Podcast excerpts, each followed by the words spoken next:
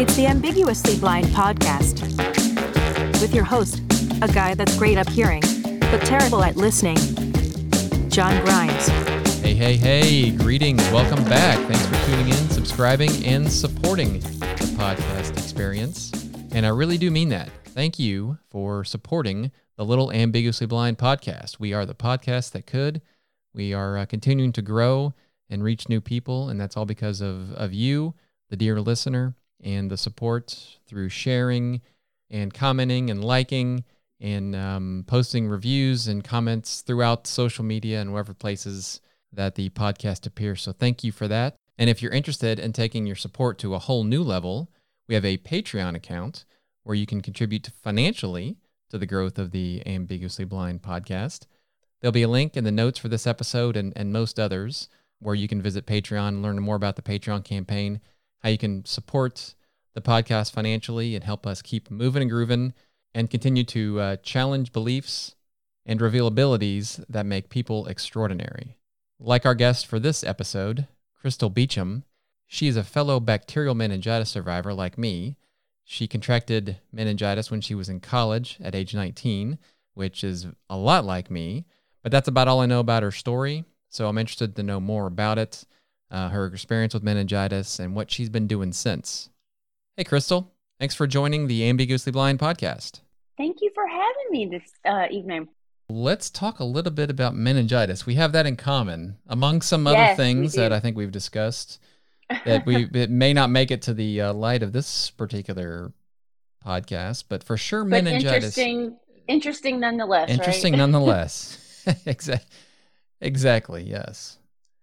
So you know more about meningitis than the average uh, person knows about meningitis. So tell me what you know about meningitis and kind of give me your story, and we'll see where our stories compare and maybe contrast a little bit. I would say, unfortunately, I do. But um, so I am a meningitis uh, survivor. I contracted uh, bacterial meningitis um, as a junior in college.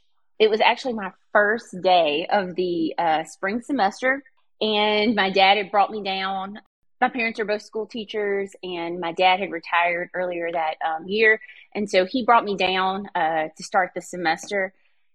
And so I just remember waking up that morning on the first day of class. You know, you're excited, you're going to class. I was that kid that booked the 8 a.m. classes. I I guess I'm just a morning person. Mm, yeah, I wasn't um, one of those. I wasn't right. I think I was the only one. Um, so I booked the 8 a.m. class, um, and it was a math class at that. Yikes. But I remember, yeah, it was a total fail. But I remember getting up that morning and I just felt so something was off. Um, I felt, um, I tell you all the time, was not a drinker at 19, but I just felt very much hungover. I just felt very sluggish.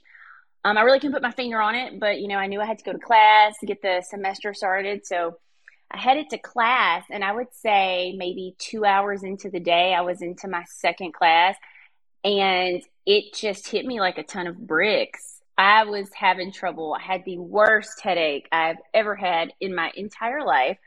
I was seeing stars. I was finding it hard to walk. I was just very disoriented. So I left class and I went and um, laid out in the quad on a park bench. And thank God for cell phones at that time, right? Um, thank God for the Nokia 5100 didn't everyone have a Nokia 5100? I think I have, um, may have had um, that. Is that kind of yeah? I, I think I did yeah, have. everyone now, had. What year is this? Give me give me a year. This is 2003.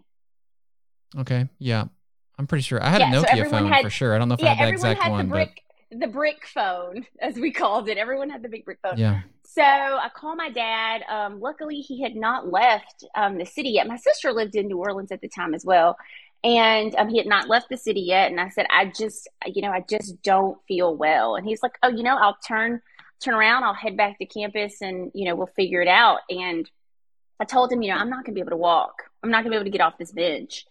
So he got to campus. He found me um, got me to the car. And i think that's when we really realized okay you know this could be serious. So we decided to head to the er and things just happen quickly once you get to the ER. Um, they start asking all the questions. I had a very high fever. I think it was 104. It was in the 104s.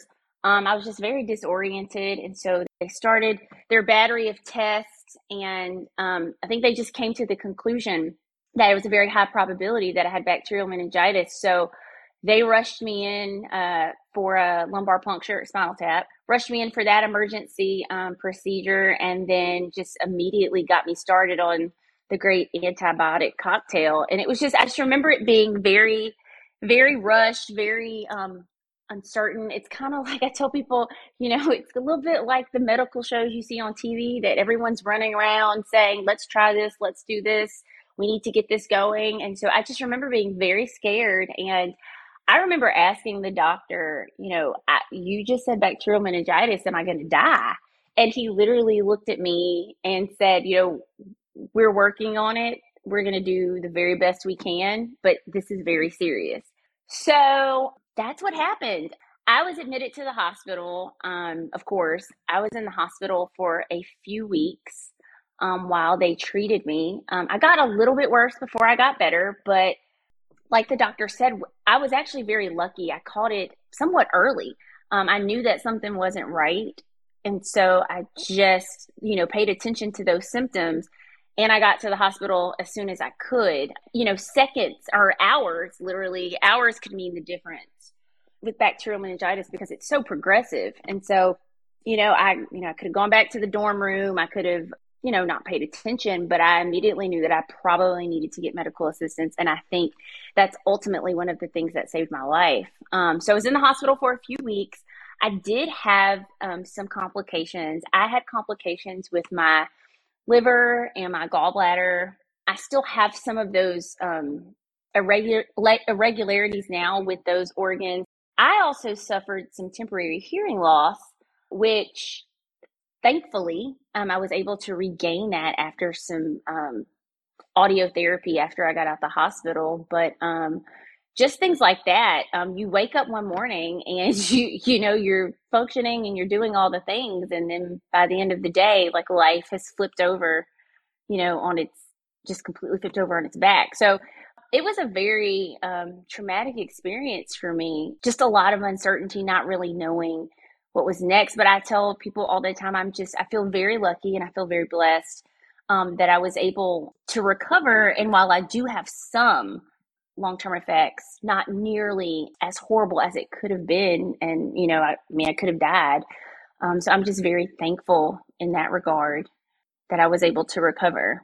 Yeah. So a couple things throughout that what you're just saying there that kind of struck my memory is the um, the doctor you said at the ER, the doctors identified meningitis pretty quickly. It sounds like they did actually. So oh, I left. I guess I left that part out. So of course, you know, they ask the standard questions that are you know leading them to think, okay, these are all indicative. I had the high fever, the horrible headache. I could not touch my my um I forget the name of the test. I think it's the Brudzinski sign, something like that. But I could not touch my neck to my chest at all. I could not like I just had a horrible time like with motor coordination.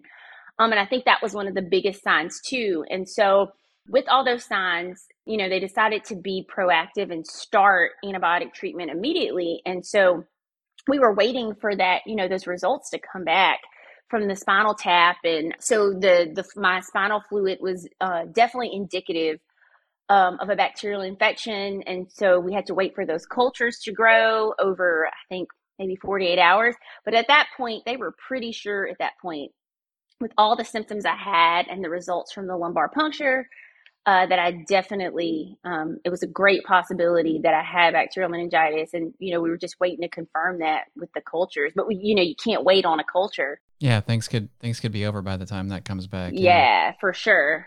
Yeah. So, but your dad was there uh, initially and throughout the process. It sounds like, at least at the hospital.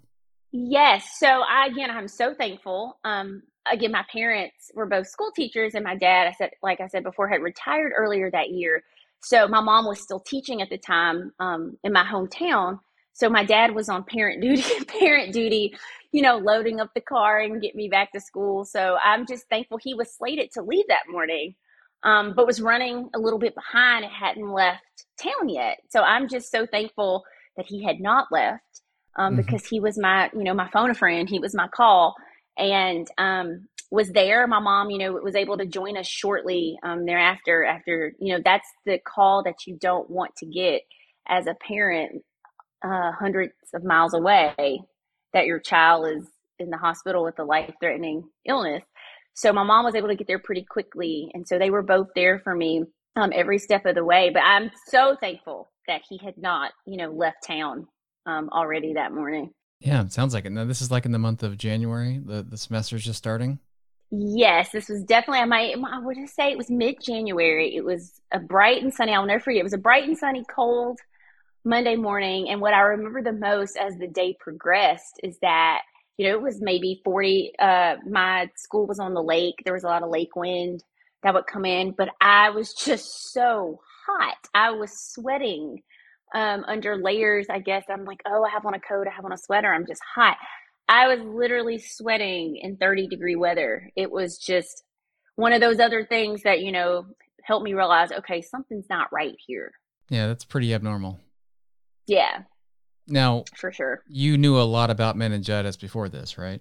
It's funny that you say that. So I knew about meningitis. Um, I knew what it was, but and I, I I think about this now and how ill advised it is, but you you know you always think about those things that you hear about, but you never really think that it'll happen to you. You think, oh, mm-hmm. yep. it's what happens to other people, and yeah, so usually far even, away, just people you don't even know. Oh, just absolutely. Like even growing up in middle school, you know, we had one of my classmates died from bacterial meningitis in middle school, and um, I just remember that being very scary, but never was the correlation like, oh, that could happen to me. And at the time um, when I was in college, there was a meningitis vaccine available. Uh, the MenACWY was available, but it was not routinely recommended by the CDC like it is now. And so I, you know, my parents marched me to the doctor's office and I got my full battery of shots to go to school. We were, we're, you know, very much a vaccination family, get all the shots, go to school. But the meningitis vaccine wasn't even discussed with us um, when we got our when I got my full battery of shots, and so I left that day. I guess being protected from all these things, but definitely you know not having that first line of defense against meningitis. And you know I, I don't you know you never know what life life will turn out to be, but I always often wonder if life would be different if I had ultimately, you know, known and been vaccinated. And of course, now it is mandatory for college students entering uh, college in my state. But um, at the time, that you know, I didn't have that safeguard. Yeah, and your state is uh, Louisiana. Louisiana, yes. The meningitis vaccine, although available, was probably in its infancy at that time, though, right? This is like in the early two thousands. I believe so. Again, it was one of those things that was definitely in hindsight. I think it was more have a conversation with your doctor and and see if the meningitis vaccine is, you know, right for you. But I guess the impetus at the time was on maybe the doctor to have the conversation with you or for you to know to walk in and have that conversation. And again, like I said, I would consider my parents very much well informed but it just wasn't something that you know people were talking about as much as we um, talk about it now and especially with it being recommended now the conversations just weren't as i guess as prevalent. Mm-hmm. you know like now we have uh, people like uh, tiffani amber thiessen as you might know as kelly kapowski. Yes the infamous beautiful kelly kapowski yes or your molly ringwalds of the world who um, help um, advocate for for things like meningitis. So awareness is a lot more today, and I think it will continue to be more so as as time marches forward, especially if Kelly Kapowski's out there, you know, doing her cheerleading um, rah rahs about meningitis, right? Right. You know, I mean, that never hurts. But I think what's so interesting, like you said, as time marches on, you know, Kelly Kapowski is Tiffani is no longer just at Bayside, the cheerleader at Bayside, Kelly Kapowski now has a family that she's very concerned about as well, you know, uh, being safe from communicable diseases that are vaccine preventable. So she has been a wonderful advocate for meningitis vaccination and the importance of vaccination um, because it also hits home for her as well. Yeah, it does.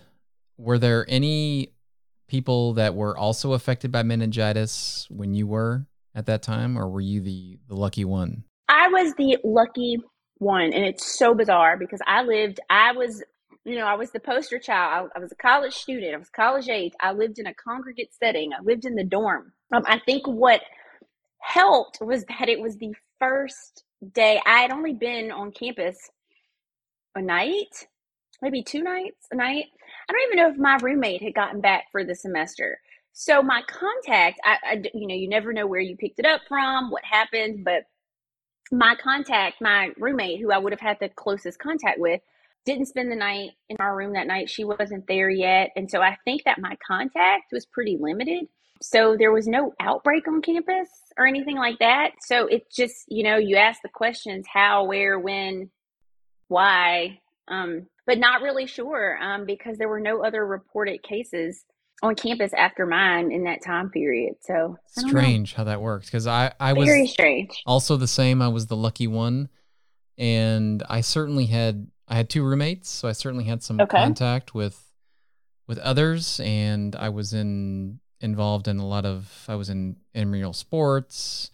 Mine was in the month of February, so we were playing basketball. And so you were well into a semester, like you weren't. Yeah. Yeah. yeah. And I had come in contact with you know whatever you do. It was it wasn't nobody, but right. I happened to be the the lucky one. So that's that's the way it works. Sometimes viruses you know? and bacteria are like they're just tricky things. So again, that's why I always go back to why vaccination is so important. We don't always, in our best efforts to control, we don't always know where we'll be exposed or how it will happen. So that's what that extra layer of protection, you know, really does. Yeah, and as far as we know now, there are five strands of meningitis. There's A, C, W, Y, and Y B. and B. Right. Correct. And so those vaccines are available. The ACWY vaccine is available at age is it 11 or 12 12 and 16 yeah so yeah. the first one's available at age around 12 and there's a booster for that one at age 16 16 and then i think there's also the uh, the meningitis b vaccine is a is a single yes. one at the age of 16 as well. oh it's it's 16 so i have done a lot of um i believe so we know now that a lot of the um, it's just science, right? So we know that a lot of the outbreak outbreaks that occur now on college campuses or in congregate settings are actually more so have been more meningitis B um, outbreaks, and I think that's in part due to you know so much, so many of these settings and colleges and things we require the ACWY shot, and so I think that that helps, right? Um, but for the meningitis B shot, I've tried to lobby really hard, and um, I've spoken. Um, I did go speak to the CDC, to the advisory uh, committee on immunization practices about why getting that um, stronger recommendation for the meningitis B shot is so important.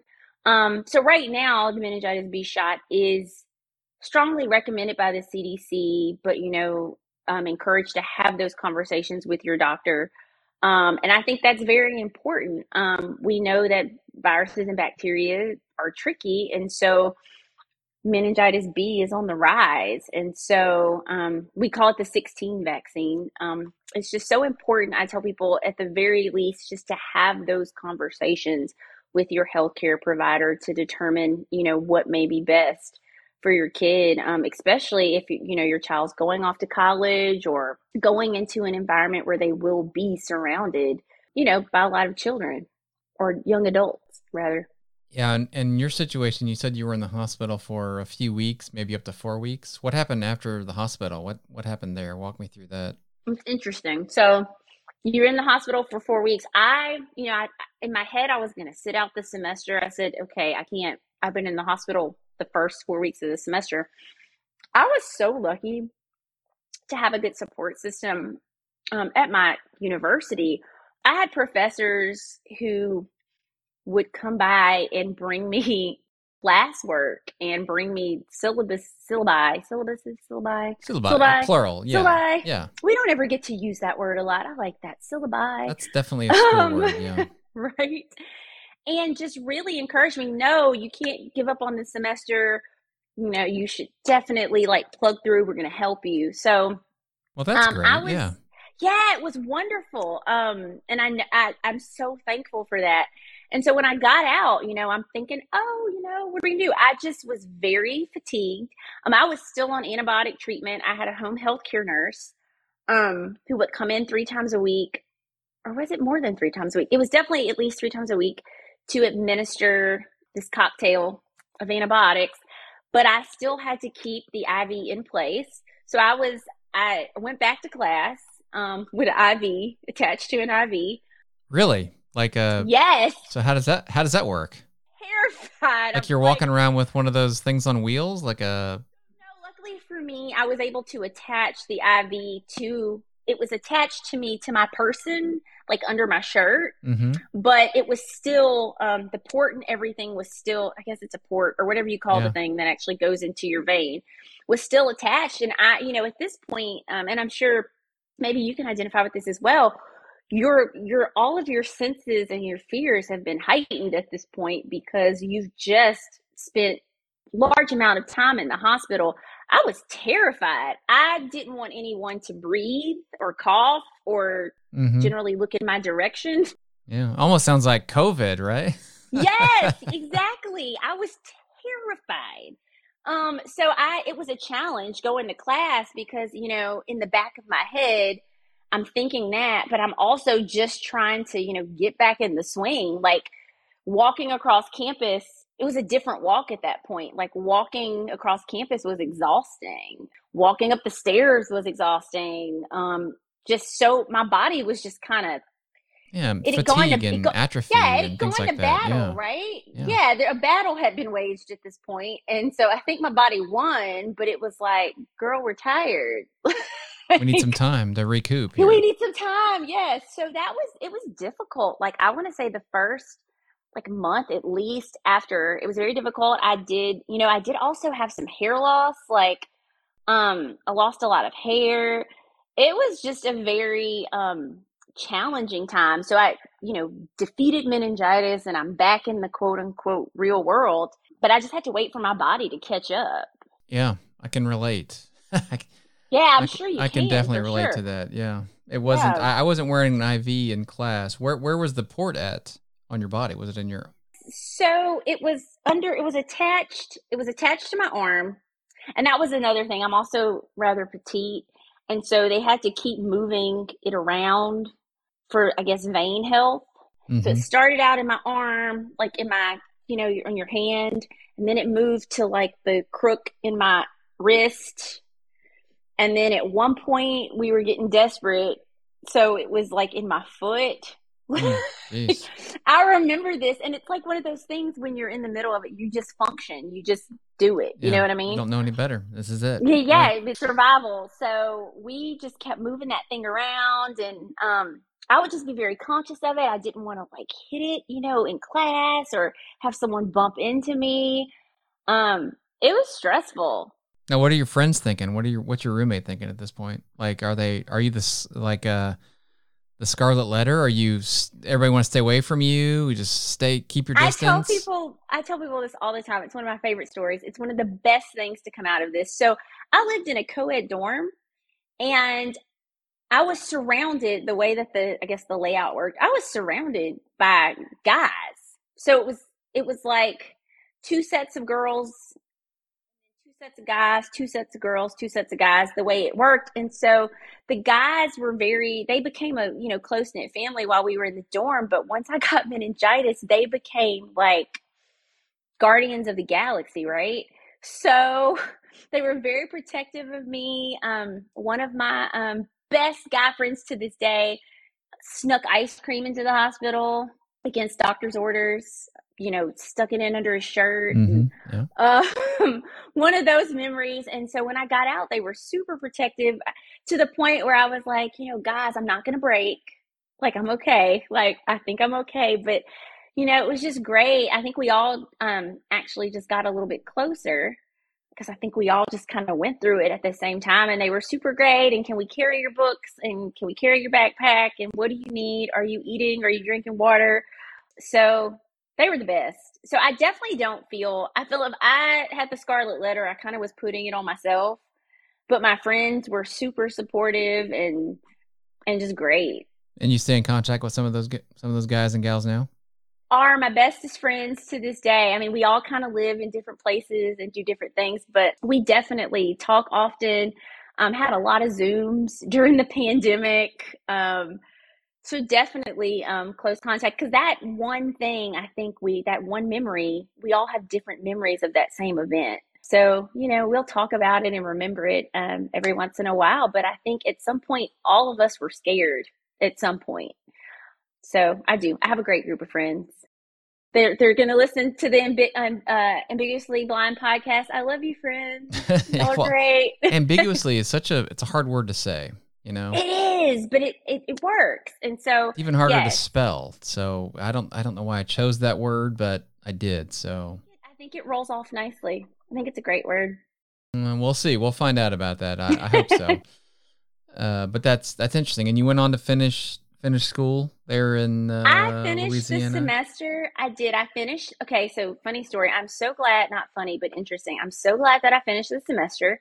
Um, it was the best GPA I've had. The you know, I mean, not that I was a bad student, but I think I had all A's and one B. I worked really hard, and actually, I'm super glad that I pushed through because I ended up being on track. If I would have not finished the semester, I would have been a semester behind. And um, I graduated from college in 2005, in May of 2005, and Hurricane Katrina hit in August of 2005. Mm, and I keep telling myself if I was, a, yeah, if I was a semester behind, my last semester would have started Hurricane Katrina hit. Now, where, so where were you in relation to Katrina? Where, where in Louisiana are you? In college, I, I mean, I went to the University of New Orleans for my undergraduate. Oh, so you're right education. there. So yeah. I was, and I lived on the lake. Uh, the, our campus is on the lakefront, and I moved to uh, when I went to graduate school. I moved from New Orleans about two and a half, three weeks before Katrina hit to my new destination. You know, for graduate school. And so, I mean, I had literally just left New Orleans, um, and Hurricane Katrina hit my first day of graduate school. So it was a crazy time, but uh, you know, in hindsight, I look back and I'm like, everything works out for a reason. I pushed through, despite having meningitis, we pushed through this semester with its challenges, um, and I was able to graduate on time. So that's awesome. Yeah, thankful for that for sure. You mentioned graduate school. You moved away. Where did you go for that? I became a member of the Fighting Texas Aggie class of 2006 seven. Oh boy, the, uh, so an Aggie. I became a um, Texas A&M Aggie um, for graduate school. Do you have to do any signals or sounds, or uh, is that? So I know Gig'em and I know whoop, or something. Okay. And um, I will admit, I was not. I did not have the best school spirit. Um, I was in a rigorous graduate program, and I didn't have a lot of time to have as much fun as the undergraduates did. Some may label me a two percenter. Um, I was just trying to graduate and be great. um, but I didn't really um, get to do all of the fun, all of the fun like Midnight Yell and the fun chants at the, you know, sporting games. I I just pretty much had my head in the book. Yeah. Well, that as a graduate student should years. at that point. Yeah, you're not an undergrad. No. You're there to to to make something. Not that everybody's not there to make something of themselves, but you you've already. I'm there to get an advanced degree to go change the world, right? Exactly. no, no, I was going to tell you, I, it was a wonderful experience. I think I went to like three games, four. Yeah, I was going to ask you if you if you attended a few football games. So I'm going to tell you something that's probably going to get me excommunicated from the Aggie family, but here it goes. Secret revealed. I love it. Let's go. Don't hold back. The best. So my apartment in College Station was across, directly across the street from Kyle Field. Like I literally looked out my window and I was looking at the front of Kyle Field. So game game time game days were like big. It was huge. Mm-hmm. The entire city shut down for games. Like everybody who lived in College Station was at the, you know, game, except for me. So I meticulously planned my errands around game day because I knew if I went grocery shopping and shopping and went to the movies and I did all these things, if I did them on game day, there would be no one at the store. So like game days were my like run errand days. Yeah. Because I would have everything to myself. And you you said you were you called yourself a two percenter, right? Did and that's the yeah. most horrible thing. So I'm the twelfth man and the two percenter at the same time. Whoa, now that's that is impressive. so the the common listener probably doesn't know what either of those mean. These not, are A and M trade A and M trade secrets. Not not that you need to go into great detail, but a the twelfth man. How, how would you define the twelfth man? The twelfth man is is the man in the clutch, the man of the hour, the man that's here to save the day. He embodies the spirit of Aggie Land. The twelfth man can be anyone. Anybody, and, and they they're there, they're present, standing by, ready for ready to do battle, ready exactly. to go in, yeah. ready to do the things, so do that, stuff. So that's you. But to contrast that, you're also the two percenter. Yeah, that's so me except on game day. Explain the two percenter to the people that don't know what that means. So the two percenter is the so I'm the twelfth man except on game day. The two percenter is the Aggie that may not be doing may not make all the midnight yell practices, may not make any of the the football games, may not stand up the entire game. That person can still bleed maroon and gold. I'm maroon and white. I'm clearly two percenter. I said gold. Um, maroon and white, but that person is not all in all the time. Yeah, I can relate. I'm married to a two percenter, an Aggie that's a two percenter. Two percenters unite, but we are very proud of our university. Yes. Um, very proud of it. And I will tell you, um, going to A&M, my degree is in um, public policy, but one of the biggest things that I studied or the biggest things that I, you know, wanted to advocate for in in my work, um, so Katrina hit, of course, but just the um, importance of providing healthcare access and policies that provided universal healthcare access, access after natural disasters, because we know that you know, communicable disease is a real and present danger after major national, I mean, or just after major natural disasters, things like cholera and um, meningitis and things that are born out of like lack of resources because, you know, places have been decimated. So, knowing, you know, having that um, experience as someone who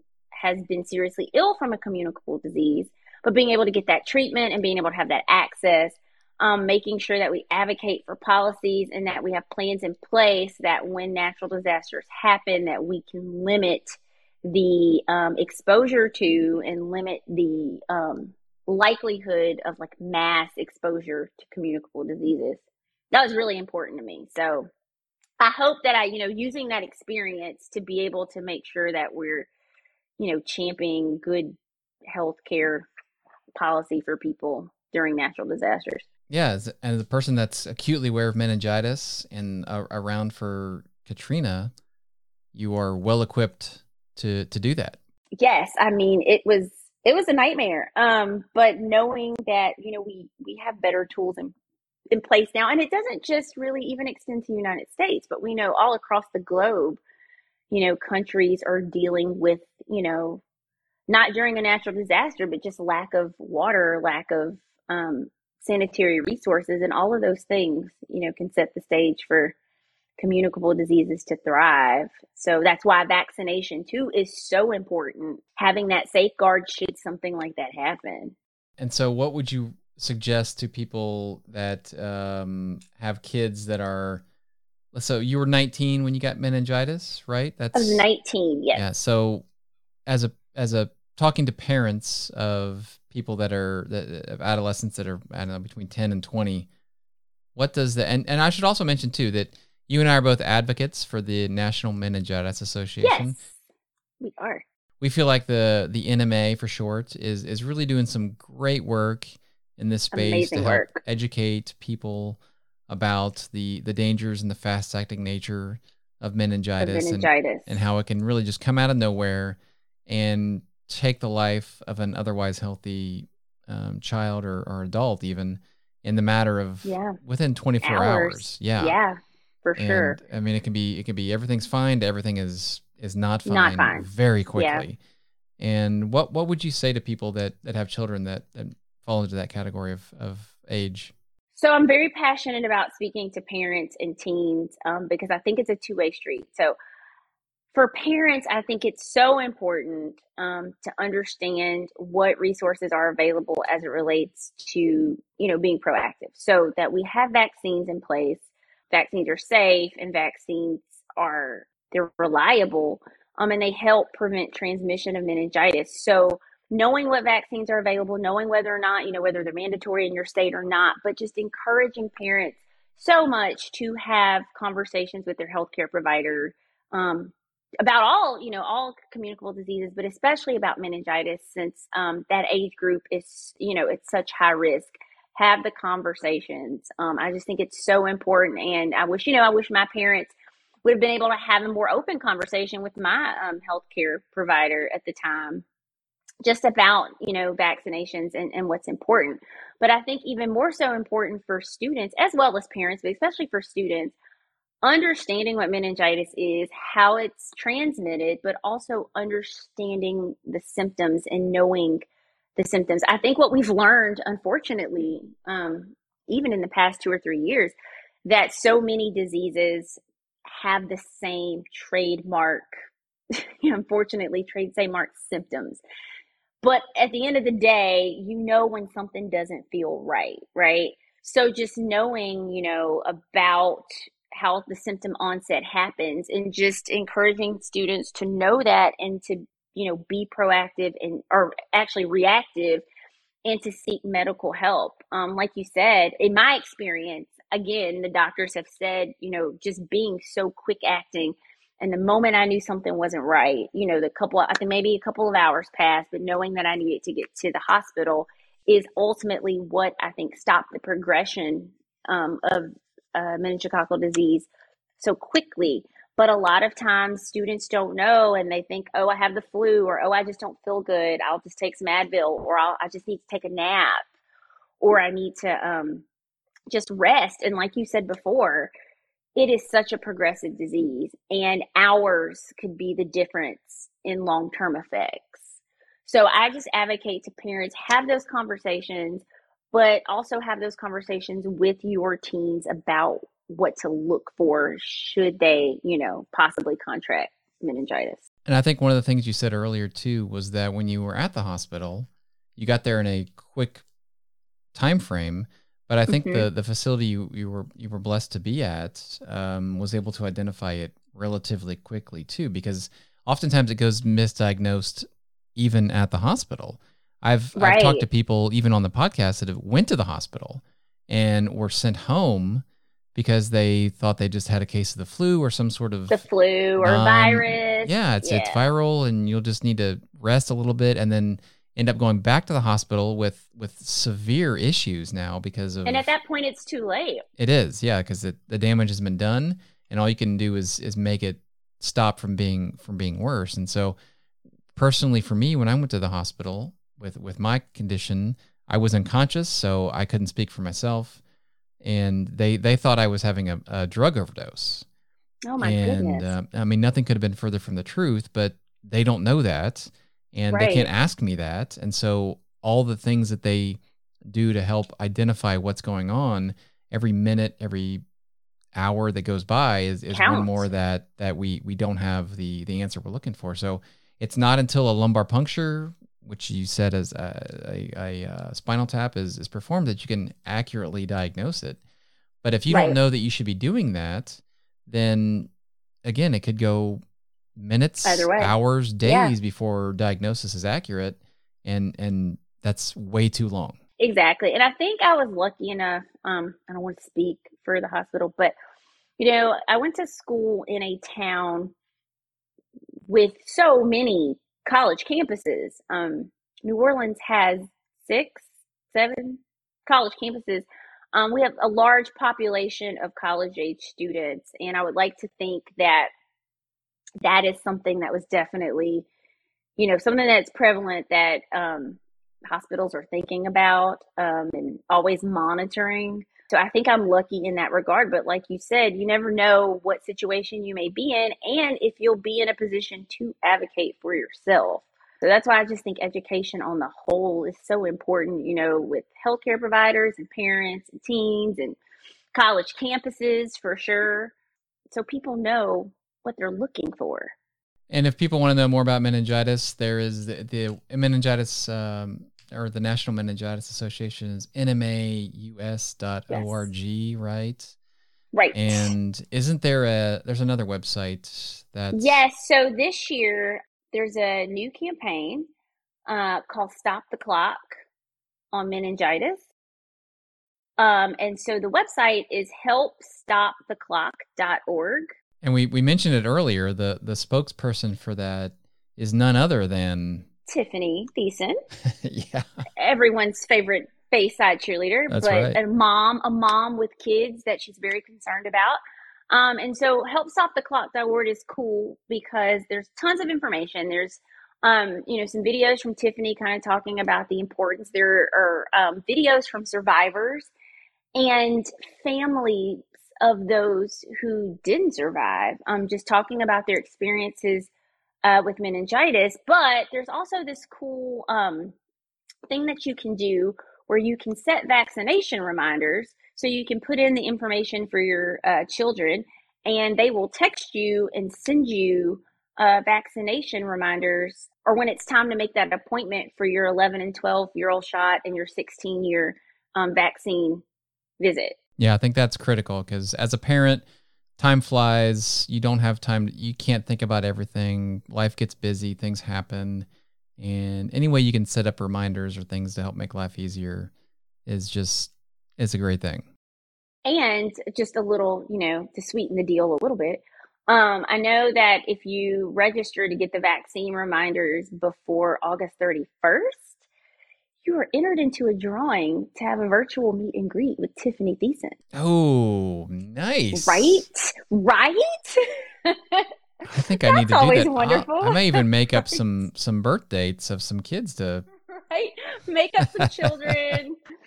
um, you're never too old to get a you're never too old to get a meningitis shot. Register yourself. Yeah, goodness knows I have enough kids already, so we'll probably won't make up any. But um, that's interesting to know. So what's what's the website for that again? Helpstoptheclock.org. Awesome. Okay. and lots of information. Um, you can sign up, but lots of other really good information um, about meningitis, uh, symptoms, treatment, and just stories from survivors as well. Awesome. Well, I didn't know anything about meningitis in 1998 when I was affected by it. And I'm just so thankful that there is so much more information.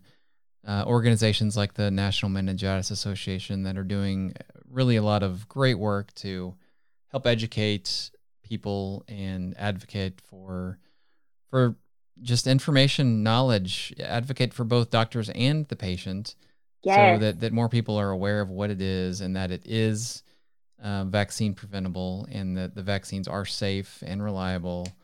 Um, but 100%. ultimately, the, the decision up to, is up to the person. But we, we certainly suggest that they talk to their doctor and, and get all the relevant information. So 100%. And like you said, knowledge is power. I mean, I think we've seen as more and more young people have been vaccinated, it definitely against ACWY, the number of meningitis outbreaks and meningitis, you know, cases with ACWY, you know, have just dramatically decreased. And I think that's because people are more aware, aware and more people are vaccinated. So it's important.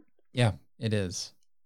And I appreciate your time, Crystal. It's been really fun connecting with you and, and getting to know you a little better.